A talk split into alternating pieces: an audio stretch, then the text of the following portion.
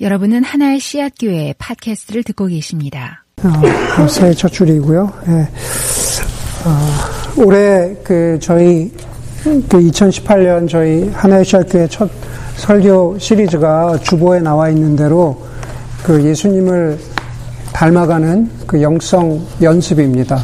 아, 오늘부터 시작해서 아홉 번 동안 말씀을 전하게 되는데 아, 흔히들 어, 영성 훈련이라고도 이야기하고 또 뭐 영성 연습이라고도 이야기하는데 어떤 식으로든 바꿔 사용해도 괜찮을 것 같습니다. 어, 설교를 시작하면서 예수님을 닮은 닮아가는 영성 연습으로 영성 훈련으로 잘 알려져 있는 중세 수도사들의 영성 훈련의 어, 이야기를 몇 가지 들려드리도록 하겠습니다. 아, 초대교회 그, 그, 그 크리스նդ음이라 그러죠. 밀라노 칙령 이후로 기독교가 콘스탄티누스 대제의 기독교의 국교화를 선언한 이후에 어, 국가와 나라와 그 다음에 그 기독교가 이렇게 합치가 됐죠. 예, 그러면서부터 급속하게 기독교가 그 사람들의 삶 속으로 들어가면서 조금 조금 이렇게 부패한 부분이 있었습니다. 거기에 대한 반동으로 어, 이렇게 수도원 운동들이 혹은 그런 어, 자신을 좀 은둔시키면서 그러면서 자신을 닮아가고자 하는 예수님을 닮아가고자 하는 그러한 노력들이 있었는데 어, 이런 이야기들이 있습니다. 4세기 좀 지나서 알렉산드리아의 마카리우스나 어, 세라피언 같은 사람들은 예수님을 닮아가는 영성 훈련 연습으로서 7년 동안 생식을 했다 그래요. 7년 동안 생식을 하고 6달 동안 축축한 곳에 벌거벗고 누워가지고 이 독이 있는 벌레, 뭐 독충들 있잖아요. 굉장히 안 좋은 벌레들에게 자신의 몸을 그냥 그대로 노출시켰다 그래요. 그것이 어, 영성 연습이라고 생각을 하면서 그러면서 막 물리고 그러면서 고생이 굉장히 심했겠죠. 40년 동안이나 혹은 50년 동안 누워서 잠을 잔 적이 없다고 합니다. 뭐 앉아서 잤겠죠. 예. 물론 몇 년 동안 말을 한마디도 하지 않은 것은 그것은 그냥 기본에 속합니다. 침묵을 연습한 거죠. 그렇지만 어, 좀 과하다 싶은 그런 생각이 들죠. 예. 또 이런 이야기도 있습니다. 309년부터 459년까지 살았던 성자 시몬이라고 하는 사람들, 사람은 시리아 광야에다가 6피트 높이의 기둥을 세워놓고 그 위에서 살았는데 어, 그 위에서 살다 보니까 6피트라고 하는 높이가 너무 낮은 거예요. 그래서 하나님 보기에 좀 부끄러워서 6피트를 60피트로 만들었습니다. 60피트로 만들고 그 위에는 폭이 3피트 어, 정도 되는 그 공간을 만들어 놓고 그 위에서 이제 잠자는 동안에는 떨어지지 않으려고 뭐 난간을 세운 거죠. 기록에 의하면은 성자 시므온은 비가 오거나 뭐 추운 날씨거나 더운 날씨거나 그런 것과 상관없이 그 60피트 위에 3피트 공간에서 그 위에서 30년을 살았다고 합니다. 그 기둥에는 사다리가 하나 유일하게 하나 있었는데 성자 시므온을 따르던 제자들이 뭐 음식물을 올려다 주거나 혹은 그 성자 시므온의 배설물을 이렇게 내려오기 위해서 유일하게 그 사다리가 하나 아, 있었다고 하는 거죠. 그는 그 위에서 줄로 그 기둥에다가 자신의 몸을 꽁꽁 묶고 그리고 그것이 하나님을 닮아가는 예수님을 닮아가는 영성 연습이라고 생각했습니다. 얼마나 꽁꽁 묶었던지 그 줄이 어, 살을 파고 들어가지고 거기가 짓무르고 또 거기에 벌레가 생기고 그러면서 고통을 당했다라고 합니다. 수도원 운동은 점점 유럽으로 퍼져갔죠. 중세를 지나면서 굉장히 어, 각광을 받기 시작했습니다. 수도사들은 음식에 모래를 일부러 섞어서 먹거나 저 예수님을 닮아가야 하기 때문에 네, 음식에 일부러 모래를 섞어서 먹거나 혹은 서서 7년을 살거나 혹은 새로 만든 족쇄를 겨드랑이에 채우고 그리고 이러고 이제 7년을 살았다라고 합니다. 그렇게 하면 여기다 족쇄를 채우고 살면 그만큼 자기가 고생한 만큼 천국에서 보상이 있을 거라고 믿었기 때문입니다. 베네딕트 수도원 운동으로 잘 알려져 있는 성자 베네딕트는 회초리를 옆에 들고 사면 옆 회초리를 옆 회초리 한 묶음을 옆에 두고서 그리고서 자기가 만든 그러한 규칙 원칙을 어길 때마다 그 회초리로 어, 자신을 때렸습니다. 음, 좀 아팠겠죠. 아, 우리가 이렇게 저렇게 아는 수도원들에서 그 회초리가 계속 발전을 하면서 그 회초리가 채찍이 되고 그것만으로는 예수님을 담는데 부족하다 그래서 회초리 끝에 이렇게 모양 갈기를 막 세 갈래로 달아가지고 더 고통스럽게 해서 수도원 규칙을 어길 때마다 다른 수도사가 그 사람을 때려주던지 아니면 스스로 그 채찍으로 자신을 어, 때려가면서 예수님을 닮고자 했던 겁니다. 여러분, 대충 이 정도만 말씀드리겠습니다. 지금 말씀드린 몇 가지만 가지고도 어, 여러분들에게 예수님을 닮은 영성 연습 설교 시리즈는 나랑 안 맞는구나. 이번 생은 포기해야겠다. 뭐 이런 건 아니지만 어, 이번 앞으로 구주는 앞으로 구주는 그냥 어, 설교 시간은 어, 찬양은 좀 부르겠지만 어, 설교 시간은 그냥 어, 이렇게 스위치 꺼야겠다. 어, 이렇게 생각하기에 아, 충분한 것 같습니다. 왜 그러냐면 저를 비롯해서 많은 그리스도인들에게 영성 연습 혹은 영성 훈련을 이야기하면은 그것이 많은 사람들에게는 금욕주의와 그래서 어세티시즘이라 그러죠. 금욕주의와 어, 동의어로 동일한 말로 느껴지기 때문에 그렇습니다. 영성 연습을 해야 하면은 마치 자기가 금욕적으로 살아야 하는 것처럼 그렇게 여기기 때문에 그렇다는 겁니다. 영어의 어세, 어세티시즘이라고 하는 금욕주의는 헬라어 단어에서 보면은 아스코라고 하는 단어에서 유래되었다라고 합니다. 사도행전 24장 16절에 보면 사도 바울이 이것을 인하여 나도 하나님과 사람에 대하여 항상 양심에 거리낌이 없이를 거리낌이 없기를 힘쓰노라라고 하는 힘쓴다라고 하는 단어가 아스코 어세티시즘이라는 거죠. 사실은 많이 등장하는 단어는 아닙니다. 연습, 훈련이라고 하는 단어는 성경에서는 더 자주 쓰이는 단어가 어, 디모데전서 4장 7절 같은 말씀입니다. 디모데전서 4장 7절에 보면은 사도 바울이 디모데에게 네가 비록 나이가 어리고 미숙하지만 그럼에도 불구하고 경건함에 이르도록 몸을 어떻게 해요? 훈련하십시오. 그렇게 말합니다. 몸을 경건할 수 있도록 몸을 훈련하십시오. 예, 훈련이라고 하는 단어가 헬라어로 군나제라고 하는 단어인데 우리 영어에서 이야기하는 그 짐, 체육관, 짐네이지움 그것이 바로, 바로 그 단어에서 유래된 겁니다. 군나제, 짐네이지움. 여러분, 먼저 제가 여러분들에게 말씀드리고 싶은 것은 우리는 이번에 그 시작하는 설교 시리즈 예수님을 닮아간다라고 하는 영성 연습을 금욕주의로 받아들이는 그러한 이해나 사고나 태도를 버려야 합니다. 만약에 그런 이해를 가지고 있으면은 제가 농담처럼 말씀드렸지만은 이 설교 시리즈가 저나 여러분에게 굉장히 부담스럽고 따르기 힘들고 그리고 왜 해야 하는 것인가 라고 하는 질문을 계속 갖기 때문에 그렇습니다.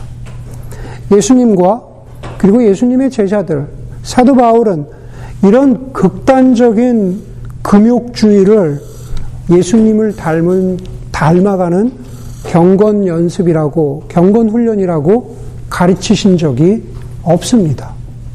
예수님은 결코 그러한 것을 가르치신 적이 없다라는 겁니다.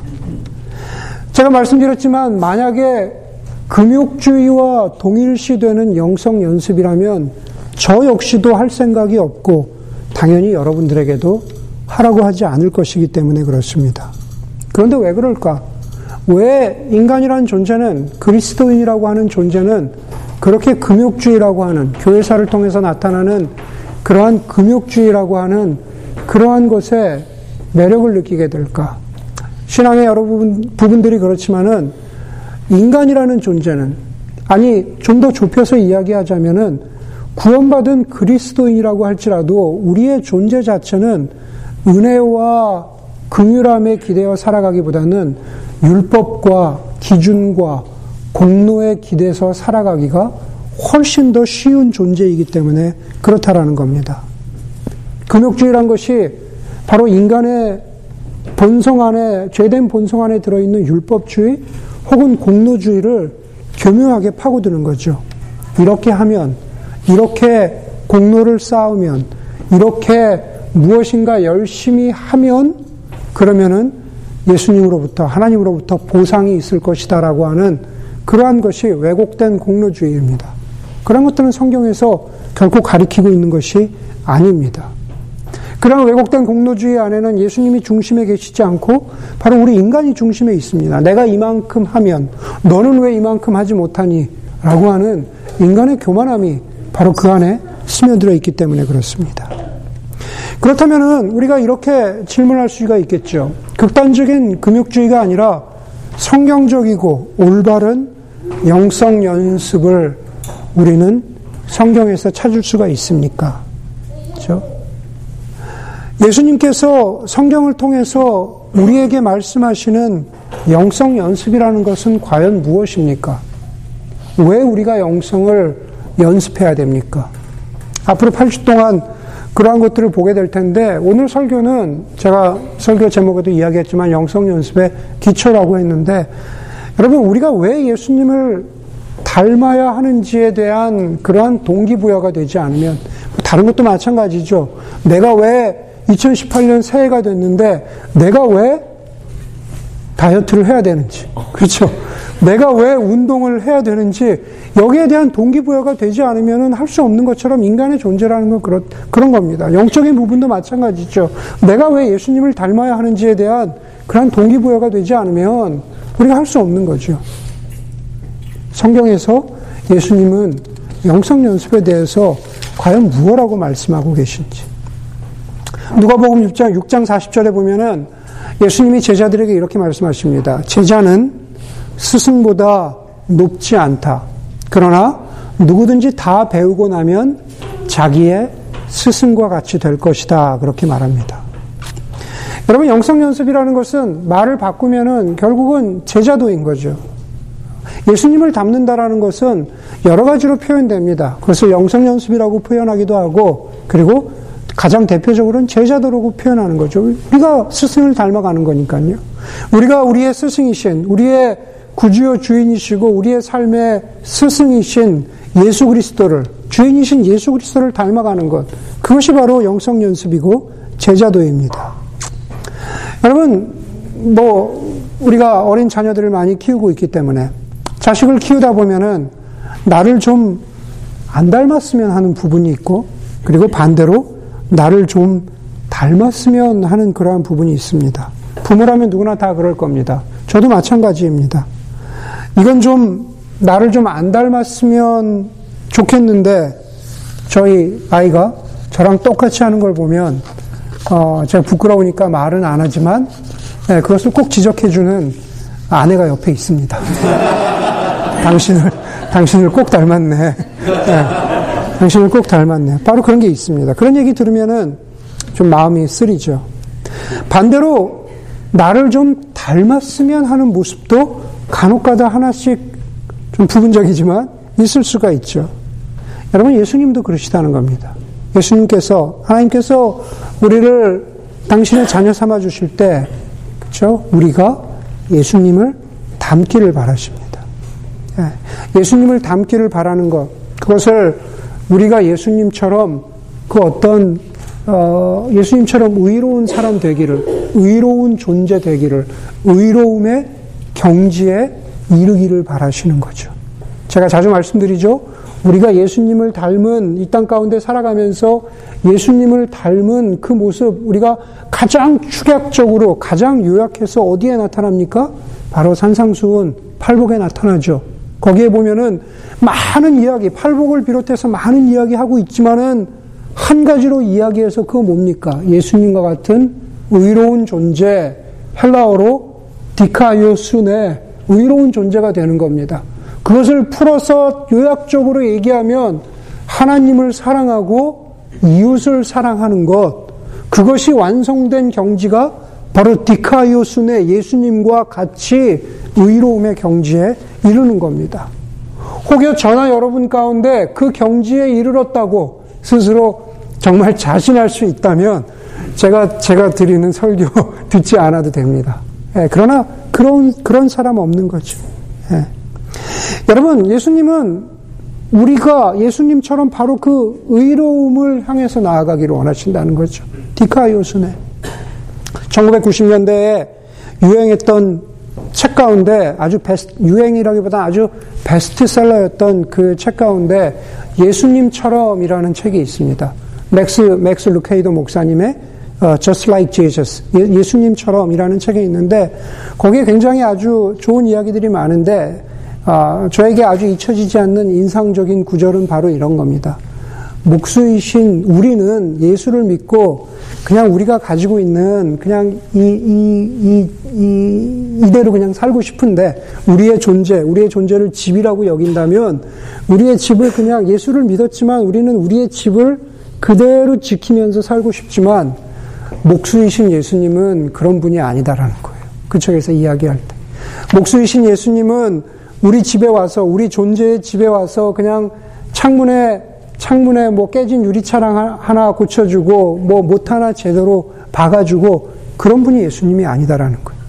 맥스 루케이도 목사님은 그렇게 말씀하시면서 뭐라고 얘기냐면 예수, 목수이신, 영혼의 목수이신 예수님은 우리 존재, 존재의 집에 한쪽 벽을 다 허물어 버리는 걸로 유명하신 분이다라고 그렇게 말했습니다. 아, 예수를 믿는다는 것은 우리가 가지고 있었던 옛 것, 우리 옛 존재의 벽을 다 허물어 버리고 옛 집을 다 허물어 버리고 새로운 존재, 예, 의로움을 향해서 나아가는 하나님 사랑하고 이웃을 사랑하는 그, 그 의로움의 상태로 나아가도록 우리를 우리를 그렇게 빚어가시는 분. 그 우리가 그렇게 예수님 닮기를 원하시는 분. 예, 그게 바로 예수님을 닮은 영성 연습의 목표라는 거죠. 예.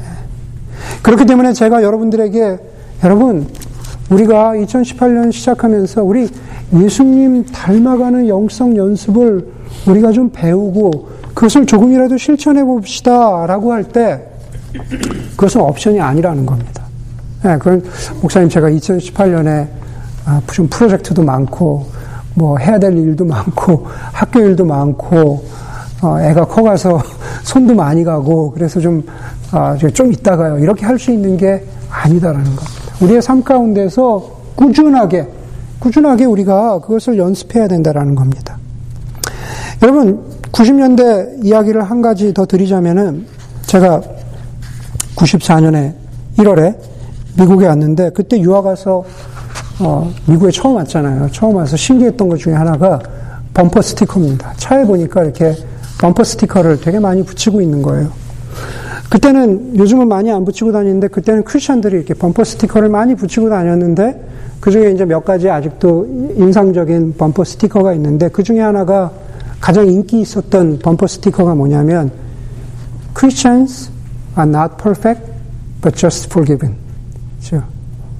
Christians is not perfect, but just forgiven. 그리스도인들 틀린 말 아니죠. 사실은 그 문장만으로는 틀린 말은 아닙니다. 우리는 완벽하지 않죠. 우리 하나님의 은혜로 구원받은 사람들입니다. 그런데 그런데 사실은 거기에 구멍이 한 가지가 있습니다. 우리가 예수님을 닮아가야 하는 그리스도인의 영적인 의무, 책임과 관련해서 Christian is not perfect, but just forgiven 하면은 사실은 우리의 책임을 약화시키고 우리의 책임을 좀 무력화시키고 우리로 하여금 빠져나갈 구멍을 만들어주는 거죠. 아, 우리 완벽하지 않아. 아, 우리 이렇게 살아도 돼. 그냥 우리 그냥 은혜로 사는 사람들이야. 아, 사실은 그 범퍼 스티커는 좀 바뀌어야 되는 겁니다. 크리스천들은 완벽하진 않지만 그러나 크리스천들은 애쓰고 있다. 사실 그게 더 맞을지 모르겠어요. Yeah, Christian is not but we're trying. 그러면 아마 어쩌면 더 맞을지 모르겠어요. Yeah. 우리 예수님 닮아야 하는 거죠. 예수님은 제자들에게 너희가 배우면 선생과 같이 될 것이다 라고 말했는데 사실 사도 바울은 그걸 좀 더 이렇게 아주 직접적으로 이야기하죠. 그게 바로 오늘, 오늘 본문입니다. 사도 바울은 이렇게 말하죠. 나는 주님 안에서 간곡히 권합니다. 이제부터 여러분은 이방 사람들이 허망한 생각으로 살아가는 것과 같이 살아가지 마십시오. 그들은 자기들 속에 있는 무지와 자기들의 마음의 완고함 때문에 지각이 어두워지고 여기가 중요합니다. 하나님의 생명에서 떠나 있습니다. 하나님의 생명에서 떠나 있습니다. 그들은 수치의 감각을 잃고 자기들의 몸을 방탕에 맡기고 탐욕을 부리며 모든 더러운 일을 합니다. 그러나 여러분은 그리스도를 그렇게 배우지 않았습니다. 그리스도의 삶은 그런 게 아니다라는 겁니다. 여러분들 그리스도를 그렇게 배우지 않았습니다. 여러분은 예수 안에 있는 진리대로 그분에 관해서 듣고 또 그분 안에서 가르침을 받았다면 여러분은 지난날의 생활 방식대로 허망한 욕정을 따라 살다가 썩어 없어질 옛사람을 벗어버리고 마음의 영을 새롭게 하여 하나님의 형상을 따라 참 의로움과 거룩함으로 지으심을 받은 새 사람을 입으십시오. 그랬습니다. 저 의로움과 거룩함으로 지으심을 입은 새 사람이 되어 가십시오. 예수를 닮아 가십시오. 새로운 존재가 되십시오. 그렇게 말하고 있습니다. 1900, 아, 오래됐어요. 1933년에 노벨 물리학상을 받은 오스트리아의 그 물리학자인 그 얼윈 슈어딩거라는 사람이 어, 30, 1934년이니까 오래됐지만 요즘에 어떻게 변했는지 모르겠지만 그 당시에 생명의 본질이라는 것에 대해서 이렇게 설명을 했답니다. 생명이라는 게 도대체 뭐냐? 생명이라는 것은 어떤 사물이 계속적으로 주변에 있는 것들과 상호작용하면서 움직이면서 어떤 일을 하고 있으면 우리는 그것이 생명이 있다고 말할 수 있다라고 그렇게 표현할 수 있다라는 거예요. 생명이 있는 존재가 부패하지 않는 것, 썩는 것을 막으려면은 바로 그 어떤 것이 먹고 마시고 어떤 어떤 활동을 하면서 요즘에는 우리가 다 알고 있는 어, 뭐 메타볼리즘이 좋다 그러잖아요. 그런 그 어떤 신진 대사를 하면서 그렇게 무엇인가 계속 하고 있으면 그러면은 어, 생명이 어, 있다라고 그렇게 표현할 수 있다. 그것이 생명의 특징이라고 그 물리학자가 그렇게 얘기했답니다. 제가 얘기하면 안 믿을 것 같아서 노벨 물리학상도 사고 그, 그 사람 어, 이력을 살펴보니까 무슨 뭐 막스 플랑크 상도 타고 훌륭한 사람 같아서 예, 인용을 해봤습니다. 여러분 그 학자의 물리학자의 말을 굳이 인용하자면은 생명이라는 것은 어떤 것과 상호작용이 있고 살아 있어서 무엇을 하는 게 생명이라는 거죠. 인간은 인간은 영원한 생명을 가지신 하나님과 상호작용하는 것, 하나님과의 연결이 없으면 살아있으나 죽은 것 같은 존재라는 겁니다. 예. 우리 살아있는 것 같지만 죽은 것, 죽은 것 같은 존재라는 겁니다. 에베소서에서 이야기하잖아요. 바로 허망한 생각을 가지고 있는 사람들처럼 살, 살지 마십시오. 그 사람들 살아있는 것 같지만은, 그러나 하나님의 생명에서 어떻게 해요? 하나님의 생명에서 떠나 있습니다. 그렇게 살면 안 됩니다. 그리스도인들은 그리스도에 대해서 그렇게 배우지 않았습니다. 라고 그렇게 말합니다. 여러분, 성경이, 성경이 죄라고 하는 것은 성경이 죄가 뭡니까? 죄는 무슨 나쁜 짓을 해서 죄가 아니라 바로 이 생명이신 하나님과, 영원한 생명이신 하나님과의 관계에서 떠나 있는 게 죄잖아요. 그렇죠? 하나님과에서 관계, 관계에서 끊어져 있고 떠나 있으면 아무리 겉보기에 좋아 보여도 아무리 생동력이 있는 것 같아도 그것은 언젠가 죽고 맙니다. 그게 바로 인간의 운명이고 이 세상의 운명입니다. 그런데 그리스도인들은 하나님 안에서 새롭게 되어가는 세상은 하나님과 연결되어 있는 존재인 거죠. 영적인 메타볼리즘이 있는 그러한 존재인 겁니다. 여러분, 우리는, 우리는 그 죄의 책임에서 자유롭죠. 우리 그것을 구원이라고 말합니다. 예수 그리스도의 은혜로 말미암아서 우리는 우리는 도저히 그 생명을 가지신 하나님과 연결될 수 없는데 구속자 되신 예수 그리스도를 통해서 우리는 하나님과 연결이 되었습니다. 그래서 우리는 그것을 구원받았다라고 그렇게 표현합니다. 그런데 오늘 에베소서에서 말하고 있는 것은 그겁니다.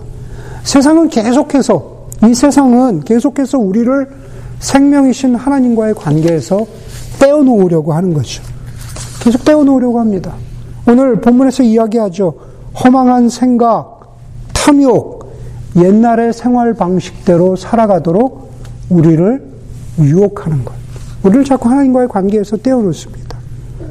우리는 우리의 몸과 우리의 영이 생명이신 하나님과 연결되고 하나님을 향하도록 살아야 되는데 예수를 믿지만 그러나 아직도 남아있는 우리 속에 썩어 없어질 그 옛사람의 본성 때문에 그것 때문에 어떻게 해요? 우리는 마음의 영을 새롭게 해서 하나님의 형상을 따라 의로움과 거룩함으로 지으심을 입은 새 사람이 되어야 합니다.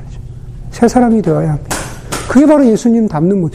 예수님 닮아가는 영성 연습은 바로 여전히 우리 안에 남아있는 그러한 죄된 모습들, 욕심과 탐욕에 이끌리는 그 모습에서 반대로, 우리의 방향을 반대로 향해서 예수님 닮아가려고 하는, 그것도 예수님이 그렇게 우리에게 그런 삶을 살라고 말씀하셨고요.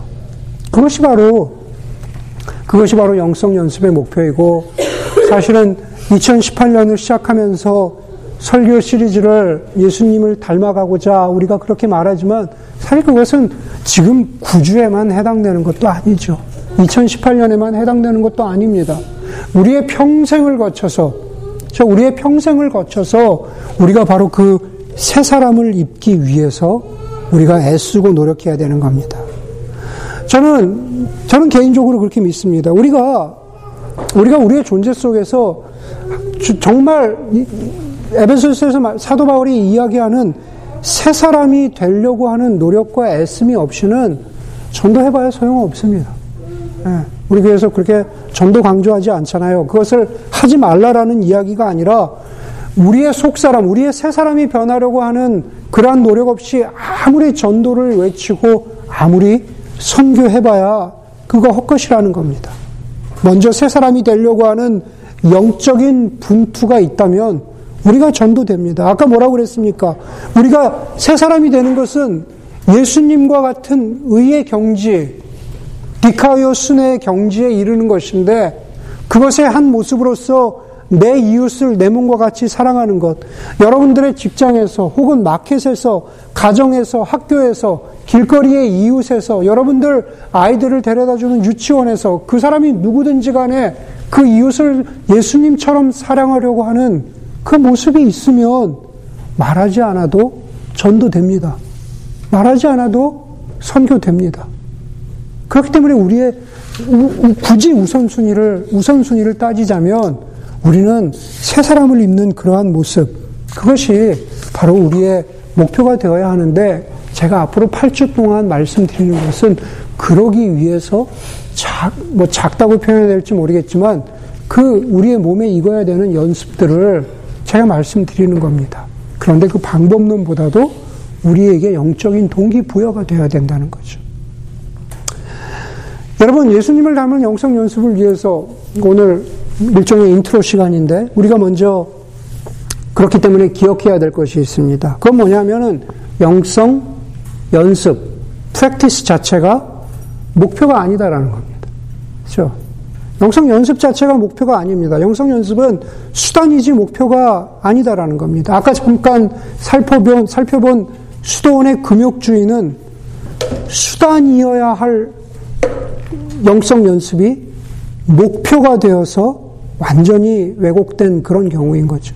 그건 수단입니다. 달라스 윌라드는 이런 이야기를 했습니다.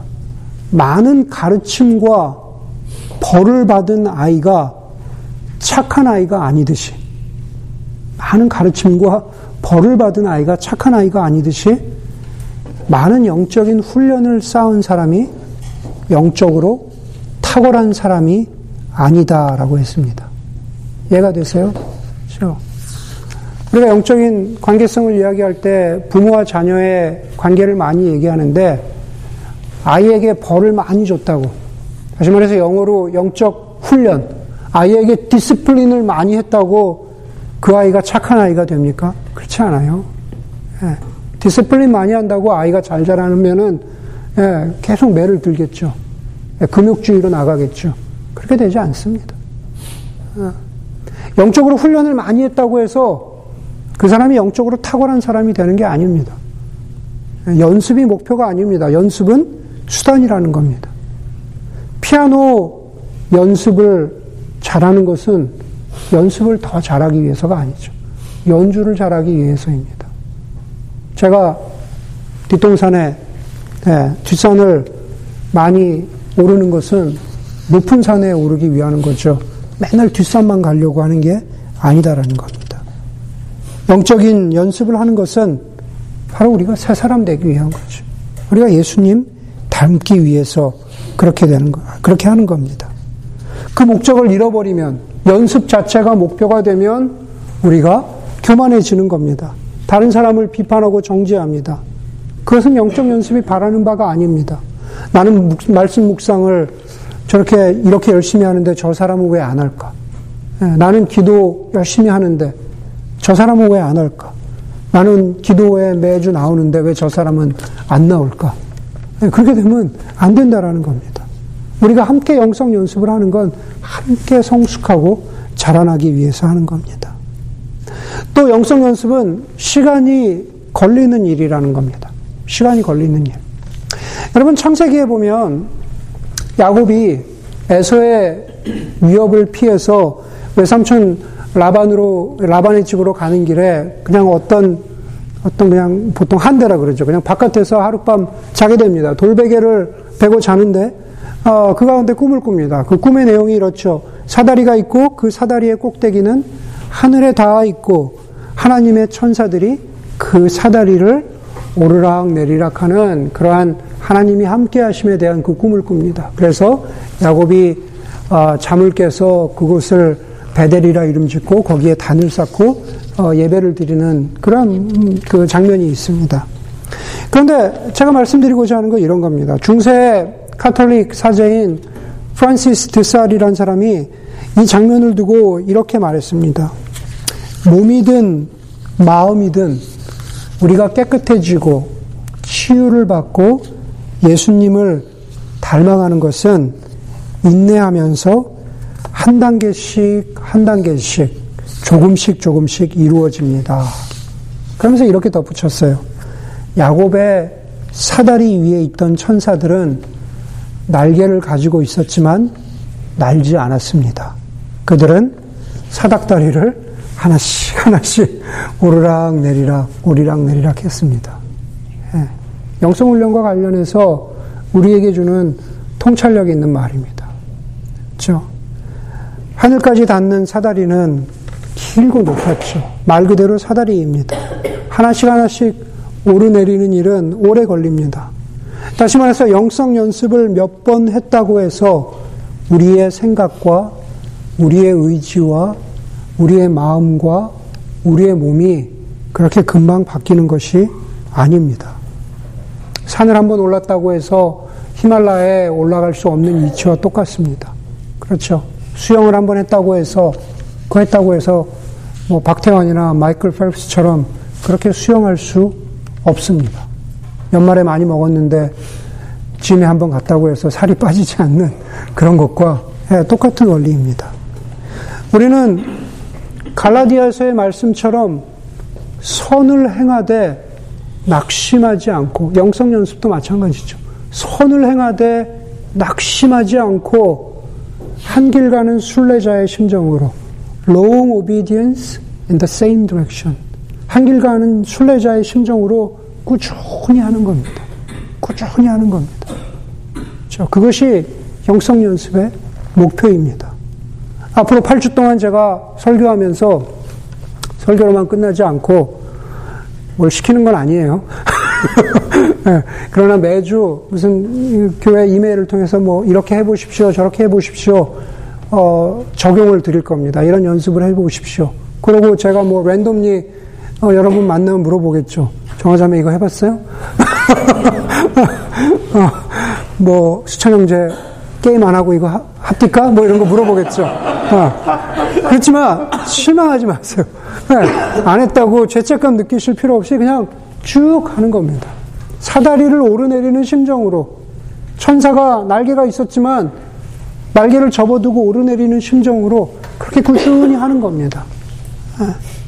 마지막으로 영성 연습의 시작과 관련해서 가장 제가 보기엔 중요한 것을 나누고자 합니다.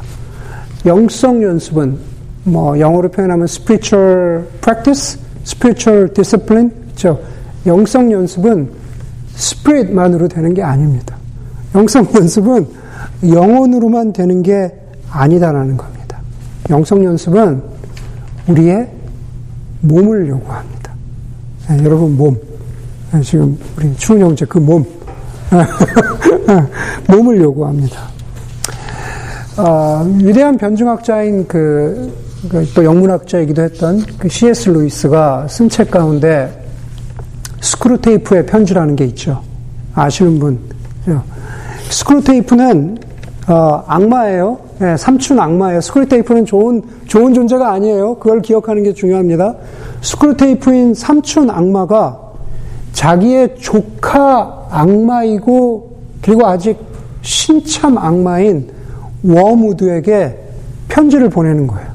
편지를 보내면서 이렇게 하면 어, 그리스도인들이 예수님을 잘 믿는 걸 방해할 수 있다.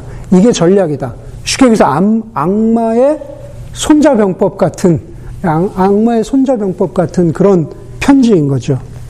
그런데 거기에 보면 그 기도에 대해서 가르치는 장면이 나옵니다. 기도에 대해서 가르치는데 어, 삼촌이 조카한테 이렇게 이렇게 그 편지를 씁니다. 잘 들어보세요. 야, 그리스도인들이 기도하려고 하면 말이야, 그걸 막아야 하는데, 기도, 그리스도인들이 기도하는 걸 막는 방법 중에 한 방법은 이런 거야. 어, 오수영 제가 기도하려고 하는데, 악마가 이런 마음을 주는 거죠. 나는 어릴 때부터, 오수영 제가 스스로 생각하기에, 나는 어릴 때부터 앵무새처럼 혹은 정해진 시간에 무릎 꿇고 기도하기 싫어도 그냥 무조건 기도하던, 기도하던 때를 생각나게 해주는 거야. 악마의 전략이에요. 생각나게 해주는 거야. 그러면은 이 그리스도인이 어떻게 생각하냐 하면은 그때의 기억의 반작용으로 아, 기도는 그렇게 하는 게 아니지.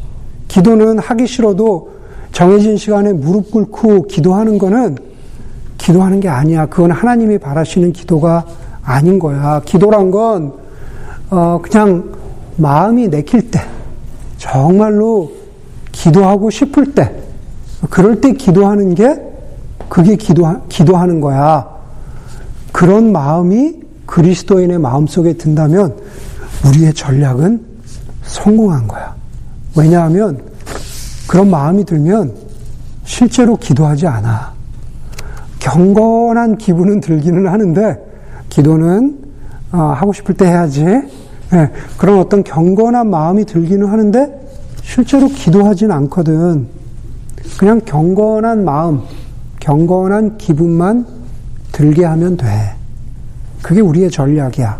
라고 스크루테이프가, 스크루테이프가 워무드에게 가르친다라는 겁니다. 여러분 이해가 되십니까? 우리가 영성 연습이라고 하면은 그것은 마치 많은 경우에 우리의 영혼에만 관련이 있는 것으로 생각을 하는 경우가 많이 있습니다. 예, 조금 전에 제가 스크루테이프 편지에서 인용한 것처럼 영적으로 좋은 그냥 생각을 하고 어, 하나님은 이러신 분이겠지. 그렇죠? 기도란 건 이런 거겠지. 아 묵상이란 건 뭐 무슨 좋은 의미에서 어떤 수도원의 수도사들처럼 늘 하나님에 대해서 어, 생각하고 로렌스 수도사의 하나님의 임재 연습처럼 부엌에서 일하던 수도사였지만 그렇지만 늘 하나님을 묵상하고 음 좋은 것이야. 라고 그렇게 spirit 영으로만 생각하는 것은 순종에 대해서 섬김에 대해서 그냥 우리의 spirit 영혼을, 영혼으로만 생각하는 것은 그것은 올바른 영성 연습이 아니다라는 겁니다. 아니, 좀 더 정확하게는 그것은 스크루테이프의 전략이라는 거죠. 영성 연습은 우리의 몸을 요구하고 그리고 우리의 몸의 연습이 없이는 되지 않는 일입니다. 히브리서 5장 8절에 보면은 이런 말씀이 있죠. 그가 예수 그리스도죠. 그가 아들이시라도 고난을 당하심으로 순종을 배웠다 그랬습니다. 그가 아들이시라도 그가 하나님의 아들이지만 고난을 당하심으로 순종을 배웠습니다. 예수님 하나님의 아들이시지만은 성육신하셔서 인간이 되셨죠. 몸을 가지셨습니다. 고난을 당하신 거죠. 그 고난은 영혼으로만 생각하신 고난이 아닙니다. 그러면은 이단이 됩니다. 저 가연설이라 그러죠. 그냥 우리가 보는 예수는 헐러시네이션이라는 거죠. 그 저 저 어디죠? 스타워즈에 나오는 것처럼 저 그렇게 된다는 겁니다. 어, 예수님은 영혼으로만 고난을 당하신 분이 아닙니다. 영적인 시뮬레이션을 하신 분이 아니다라는 겁니다. 그가 아들이시라도 고난을 당하신 것은 그 고난 당하신 것은 바로 예수님의 몸인 거죠. 40일 동안 광야에서 금식하시고 기도하시고 피곤하셨지만은 겟사만의 동산에서 그쵸 땀이 피가 되도록 그렇게 기도하신 것 몸에 연습하신 겁니다. 사도 바울도 디모데도 다 마찬가지입니다. 예수님을 다메섹 도상에서 만나고 아라비아의 광야에 가서 그렇게 영적으로 연습한 것, 배운 것, 그 모든 것, 저 몸에 당한 고난입니다. 몸이 연습하는 겁니다. 우리의 몸이 연습을 하는 겁니다. 여러분, 아담과 하와가 죄를 짓고 에덴 동산에서 쫓겨났을 때, 예, 영혼만 쫓겨났습니까? 아닙니다. 몸과 영혼이 같이 쫓겨났습니다. 우리가 구원받은 것, 영혼만 구원받은 것입니까? 아닙니다. 우리가 구원받은 것, 우리의 몸도 구원받는 겁니다. 예수 그리스도께서 이 땅 가운데 다시 오시고 하나님의 나라가 이 땅 가운데 다시 임할 때 우리의 뭐요? 부활된 몸을 갖게 되는 겁니다. 네. 정말요? 그렇게, 그렇게 생각하시는 분들 있을지 모르겠지만 정말요? 우리의 몸이 구원받는 겁니다. 영과 몸이 다 예, 구속되는 겁니다. 회복되는 겁니다. 그렇기 때문에 영성 연습은 예, 뭐좀 좀 어폐가 있는지 모르겠지만 예, 영혼으로만 하는 게 아닙니다. 우리의 몸에 훈련하는 겁니다. 월든이라는 책을 쓴 헨리 데이비드 소로는 사람들에 대해서 이렇게 말했습니다. 사람들은 누워서 인간의 타락에 대해서 이야기할 뿐 일어서려고는 하지 않습니다. 아주 그냥 문자적으로 생각하시면 돼요. 그냥 누워서, 다들 누워서 인간의 타락에 대해서 이야기하려고 할 뿐, 일어서서 변화되려고 하지 않는다. 뭐 이런 뜻이겠죠. 예.